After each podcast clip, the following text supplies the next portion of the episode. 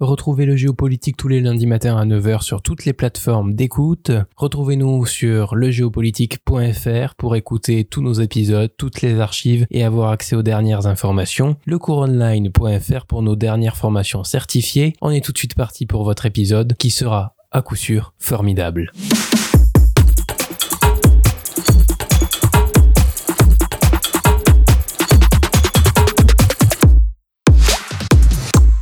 Bonjour à toutes et à tous et bienvenue dans le géopolitique, un épisode aujourd'hui consacré à l'espace qui s'intitule L'espace, un enjeu géopolitique. Alors avant de commencer, nous avons deux informations à vous faire parvenir. La première est une excuse, une excuse pour le manque d'épisodes la semaine passée. Un mal de gorge insoutenable ne m'a pas permis d'enregistrer. Je m'en excuse, vous aurez donc double dose de géopolitique cette semaine avec un épisode ce jeudi qui sortira à 9h du matin. La deuxième information concerne les fêtes de fin d'année qui approchent. Le 24 décembre, vous aurez un cadeau un petit peu en avance de la part du géopolitique. Un épisode reportage sortira, une rediffusion sur la situation en deux Corées. Nous vous attendons nombreux pour nous écouter. Vous allez voir plein d'informations très intéressantes. Commençons tout de suite. Aujourd'hui avec notre Fast Hashtag 9, nous allons tenter de répondre à la question l'espace extra-atmosphérique est-il un nouvel enjeu géopolitique? Est-il possible d'imaginer des conflits spatiaux direct ou indirect. Et pour parler et discuter de ces questions, nous devons parler des enjeux géopolitiques premièrement. Parce que oui, effectivement, l'espace est un nouvel enjeu géopolitique. Ça, vous le saviez certainement, mais on va essayer de rentrer dans les détails. En plaçant premièrement une première définition qui explique que l'espace extra-atmosphérique, donc l'espace en tant que tel, eh bien c'est celui qui est à 100 km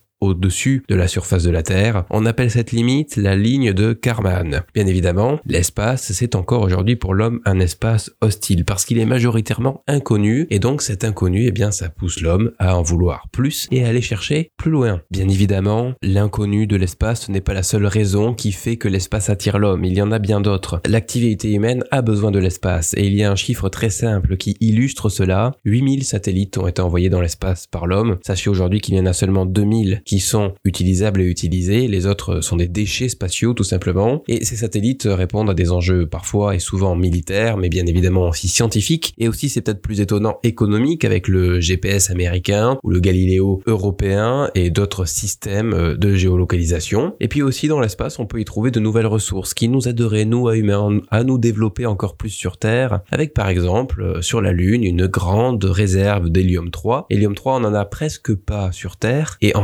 sur la Lune pourrait être une bonne idée pour certaines industries par exemple. Et puis aussi dans l'espace, ça peut être pratique pour de l'énergie solaire parce que parfois si on se rapproche du soleil, eh bien on peut produire de nouvelles choses. Vous aurez compris que je ne suis pas un spécialiste de la question, mais ça paraît assez évident. Bien évidemment, l'espace, cela pousse à la compétition. Qui sera le premier à faire quelque chose de nouveau? Qui sera le premier à trouver une nouvelle découverte scientifique? Euh, On le voit aujourd'hui dans l'actualité avec la mission Thémis, qui est euh, faite par les Européens et surtout la NASA. Les deux se sont alliés, mais cela est fait surtout dans le cadre de la rivalité sino-américaine. On le sait, les Chinois sont de plus en plus présents dans la conquête spatiale et les Américains veulent retourner sur la Lune pour dire nous, nous sommes toujours là. Ce n'est pas vraiment dit, mais il faut savoir lire entre les lignes. Parfois, pour autant, il faut le dire, les enjeux géopolitiques poussent à la coopération. Alors, euh, c'est un petit peu plus éloigné de la géopolitique, mais tout de même, la Station spatiale internationale est un exemple de coopération tout à fait remarquable entre toutes les agences internationales spatiales qui se sont alliées pour construire eh bien, cette station dans l'espace et encore aujourd'hui des astronautes du monde entier y sont pour participer à la recherche spatiale.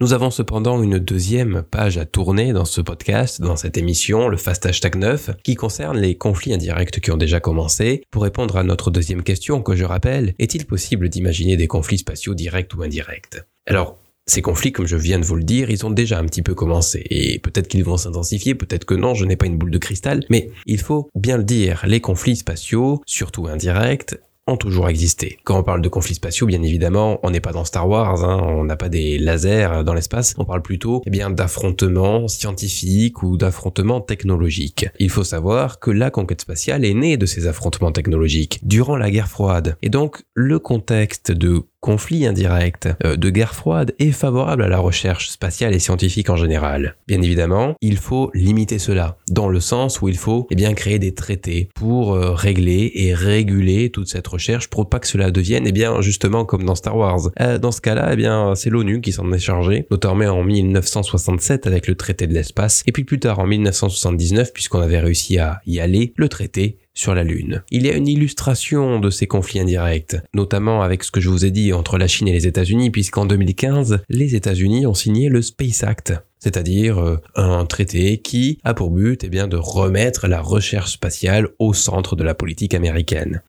Alors, euh, la seule variable aujourd'hui dans notre monde sur la recherche spatiale, sur les conflits indirects, c'est la Chine. Je vous en ai déjà un petit peu parlé, mais la Chine aujourd'hui veut être la première puissance mondiale en 2049. 2049 pourquoi? Parce que ça fera 100 ans que la révolution communiste se sera produite, et donc forcément cela se passe par être la première puissance dans l'espace. C'est pour ça que là que la Chine développe actuellement une station spatiale chinoise, 100% chinoise, à contrario de l'ISS dans l'espace et qu'il y a déjà de nombreux, eh bien j'ai envie de dire parties de cette station qui sont dans l'espace. Et c'est très important de le dire parce que ainsi la Chine arrive à s'affirmer. Elle fait aussi la Chine parfois des démonstrations. Elle a à l'Uni sur la face cachée de la Lune et puis elle a détruit un satellite avec un missile en 2019 il me semble. Alors tout cette raison, la Chine eh bien euh, joue un rôle très important de la conquête spatiale puisque eh bien elle relance cette conquête spatiale qui depuis la fin de la guerre froide et la fin du RSS en 1991 eh bien c'était un petit peu endormi sur ses lauriers et là